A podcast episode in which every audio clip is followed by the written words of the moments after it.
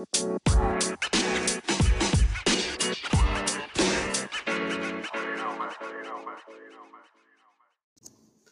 い、鎌倉 SL ラジオよろずです。春です。よろしくお願いします。お願いします。まあ、じゃあ、話しますか。満を持して。まあ、本日です、勝手に二人の中で満を持するだけなんですけどね。そうだね。この、ある一冊の話ですけど、よく、ようやく読み終わったって感じですね、なぜか。そうですね。なんか、普通だったら多分多くの人がこう一晩で読み終わってるぐらいのうん。話ですけどね。なんかね、ちょっとね、ここのとこね、文字が読めない週間とか月間だったんで。まあ、というわけでね、こう2020 2023年本屋大賞ノミネートって書いてあって、本屋大賞取ったの、あ、取ってはないよな、多分ね。うんどうなんだろうね。ちょっとその結果がよくわかんないね、こういうのって。うん。えー、結城、な何さんなんですか、これ。春男とか春尾さんですか。ね。あ、結城春尾さんですね。っていう作家さんの運ぶね、うん。という本をね、ちょっとつい、ちょっとこの帯の、帯につられて。帯につられて買ったんですよ。うん。フリマサイトで。ただしフリマサイトで大。事大事。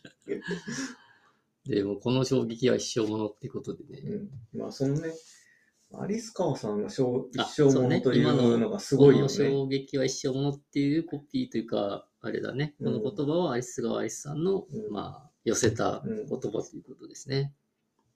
まあ、確かにかなりの衝撃を、ねちょっとい読み終わって、もう、だいぶ衝撃を食らいましたね。かなり、まあ、ちょっとネタバレ少し入るけど、ん割とひどい終わり方をしてるんだよね。だいぶひどいよね。ネタバレの結果ね。うん。で、そのネタバレも多分普通に分かる人はいないよね。わかんないねこ。の、そのま、それまでの展開はなんとなくね、うん。多少ととも、なんかさ、ある意味さ、様式美がにのっとって進んでたところもあるじゃない？ずっとね、そう。ミステリーのミステリーのまあ、密室殺人がっていう前うん前提でね。そうそうそうそううんほいで、ほうほうと言いながら、久々にこんな様式美のあるやつを読んでるなとか思いながら読んでたんだけど、だんだんあの舞台設定がさ、どこまでネタバレしてるかわかんない。まあいいんじゃないですか、これはね。もうだいぶ前に出た本なんでね。あの地下に閉じ込められるっていそううだねさ、。その、空間がねそ、うそ完全殺人、あの、完全密密う。室うん。が地下のとある洞窟みたいな。うんもうその時点で俺はあれは 閉じ込められるの嫌いだからさ、まあ、恐怖症の人はちょっと読みにくい。読んでる、読み進めてる時点でもう想像しただけで、はなんかゾゾゾゾっていうさ、しかも割と前半でこう閉じ込められてしまうっていうね、そうそうそう話になって。っていうのでね、あーって言いな読んでたんだけど、うんうんうんうんまあまさかあんな最後のね、大どんでん返しというか、どんでん返しですらないみたいなどんさ。でん返しではないね。なんていうか、リセットする感じ、すべてを。それまでのこう主人公たち、主人公というか登場人物の苦労と努力とうん。勇気と、うん。もうすべてこう、そしてね、あの、独語感の悪さというか、国語感の悪さすごいよね。それがなんでこう、本屋大賞にノミネートされてるかもよくわかんないもんね。この本屋、本屋大賞ってほ書店さんの、あのうん書店員がおすすめしたいっていううんので投票するらしいけど、こんなの投票しちゃダメでしょ。いや、本当に。って思っちゃったね、僕は。他にもさ、帯にはさ、うんこの、週刊文春ミステリーベストあ10とか、はいはいはい。そういうランキング。MRC 大賞2022ダブル1位とかさ、うんなかなかなんかこそうそうたる。う、うん、ね、受賞してるようね。ん。まあでもこれは賞を上げざるを得ないっていうところはあると思う。うん、ちょっとそれくらい今までない、うん、この終わり方はすごかった。まあちょっとずずるいというかね。なんかだから、まあ、いわゆる普通のミステリーだったらとっくの前に終わってるんですけど、うん、その先をちょっとこう一つまた出しちゃったみたいなことで、こういうのもありなのねっていう、まあでもこれが、この一番最後の結末ありきで、まあ作ってるよね。そうだろうね。これをやりたかったんですみたいな小説だよね。うんうんでもそれはそれで、あの、挑戦作、挑戦というか意欲、作、意欲作だよね。今までのさ、こういう小説にあるコンテクストっていうのをさ、うんぶち破るっていうさ。まあ、これだと密室殺人でうん閉じ込められました。うん。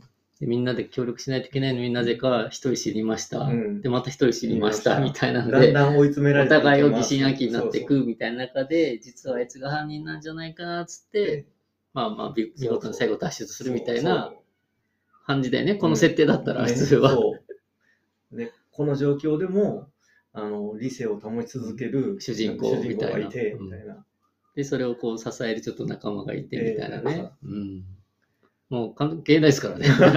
最後の最後に全てがさ、あれみたいなシーンになってる。だから、二つあるんだね。そういう楽しみ方とう、ん全然違うこのミステリーの新しい様式っていう二つのこの楽しみ方が、まあ、うんある意味では、できるという意味では、まあ、うんなかなか、そういう意味では価値のある作品かも。そう。ね。俺は前知識何にもなくてさ、うん。勧められて読んだまあからさ、僕もほぼないまま、うん。ただなんとなく売れてるらしいぐらい手で。買いしたって言ってうんもね。そう、なんか余計ね、結構衝撃がね、強くてね。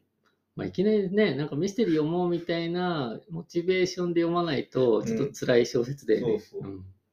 何もないままこう読んじゃうと、結構きついかもしれないね。ねそうなんだからね、この終わりがすごくて、うん。あの、ほら、人間結局さ、読んで世界に入り込んでいくと、うんうんまあ、その人間にとってはそれがリアルなわけじゃん。まあそういうもんだからね、うんフィクあのフィクションっていうのはね、やっぱね。ものすごい僕の生態が反応してましたよね。大体いつも座座ってる時でね、心拍数70前後なの。本当の数値で測ってるから分かるのね。あの俺あのライフログ撮ってライるかロ。さうん70ぐらいなんだけどさ、読み進めても、まあ、あの、兵所怖い症だからさ、うんあの、それだけで、そう、どちょっとあが上がってるのよ、すでに。道道中もねそうそう道中も上がってったけど、最後にかけてね、心拍数がね、20以上上がっててね、うん これはだいぶ俺はやられたなとか思いながら。そのライフログを測ってるっていうのはなかなかうん面白いね。しかもこれさ、やっぱ本編が一回終わるんだよね、そういう意味では。で、最後のエピローグっていうのが、うんまあ、最後10枚ぐらいあんだよね、うん15枚ぐらいかな。そこで一気にね、そう、そこがね、そこでね、本当にね、20から25ぐらい心拍数が上がってていや、これうんわかる。僕も言うてさ、最後、うん3回くらい読み返しちゃったもん。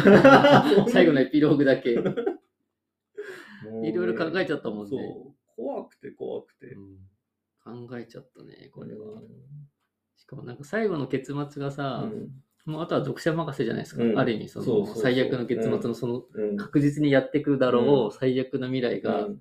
もう読者にこそう、もうそこから先はさ、読者の中の頭の中で勝手にさ、進う、行そうしていくっ進行しちゃうっていうさ、ていうのがまた最悪。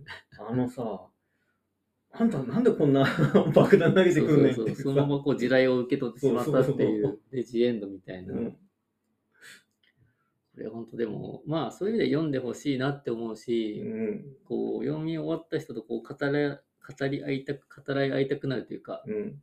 本ではありますな。あるけど。うん。まあでも、万人におすすめするやつだとそうじゃない。そうだね。ミステリーを結構読んでて、ちょっうんと違った系統の見たい、あ読みたいとか、うん。まあそういった人向けだしね。最後の爆弾感がすごいからね。もうなんかこれ早く売りさばきたいみたいな。なんかあんまりこう手元に置いてくるのそうそう呪いが、の人的になっちゃうよね。そう、ちょっと嫌だなみたいになっちゃうよね。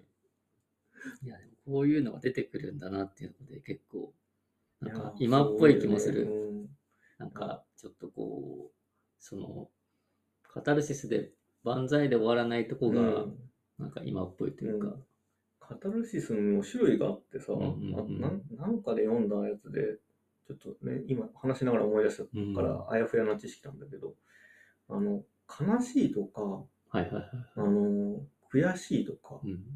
あれも、えっと、フィクションで消費してる限りはうん、快楽なんだって。あその自分の身に振りか実際の物理的な現実的に振り返ってないっていう状況で、だとね、うん。なんか CT 取りながらそういうのを見させると、ドーパミンが出てくるんだってうね。ん、なるほどね。そういう意味で言ったら、多分、だいぶこれは出るんだろうけど、そうだね。でもね、それ以上にね、夢見が悪くない。ねその先をさ、想像させちゃうからね、強制的に。そいやー、なかなか久々にこれはうんパンチをう。パンチのあるね。食らった。だいぶあるね。うんこれはなかなかでもね、興味深い作品ではありましたね。うん裏は浅井亮がとてもゾクゾクしたと。うん。はい。ゾクゾクするのは1日2日は続きました。そうだね。これすごいよな、ううん、まあまあまあ、でもなんか良かったです。楽しんでいただけて。いや、楽しみました。2ヶ月間、こう、読み終わった返事がなかったんで、んね。一体どこを今読んでるんだろうぐらいのね。ちょっとね、ちょっと読み進めて、それからね、なんかいろいろあってね、あの文字が読めない期間が始まっちゃってね。まあ、それでもなお、ちゃんと衝撃を受けたと。そそのゆっくり読んでなおね、それでもまたう。うんこの作品の凄さがわかるかもしれないですね。はい、この結城春夫さん、他読んだことないですけど、うん。まあ多分いろいろと受賞されてるっぽいんで、ね、ねただ、でもそれ読んじゃうと、俺他の読みたくない。怖いよ。ね。ちょっとよ。うん同じようなのがまた来るのかと思って、ちょっと正直、だいぶ余裕がないと。読めないよね。まあでも面白かったですね。面白かったという意味ではうん非常にいい一冊じゃないでしょうか。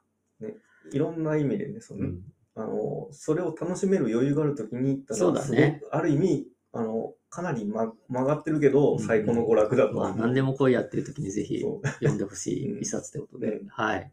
じゃあ、このゆきはるさんの箱舟ですね。うんはい。の話でしたね。はい。はい。ありがとうございますありがとうござい。ました。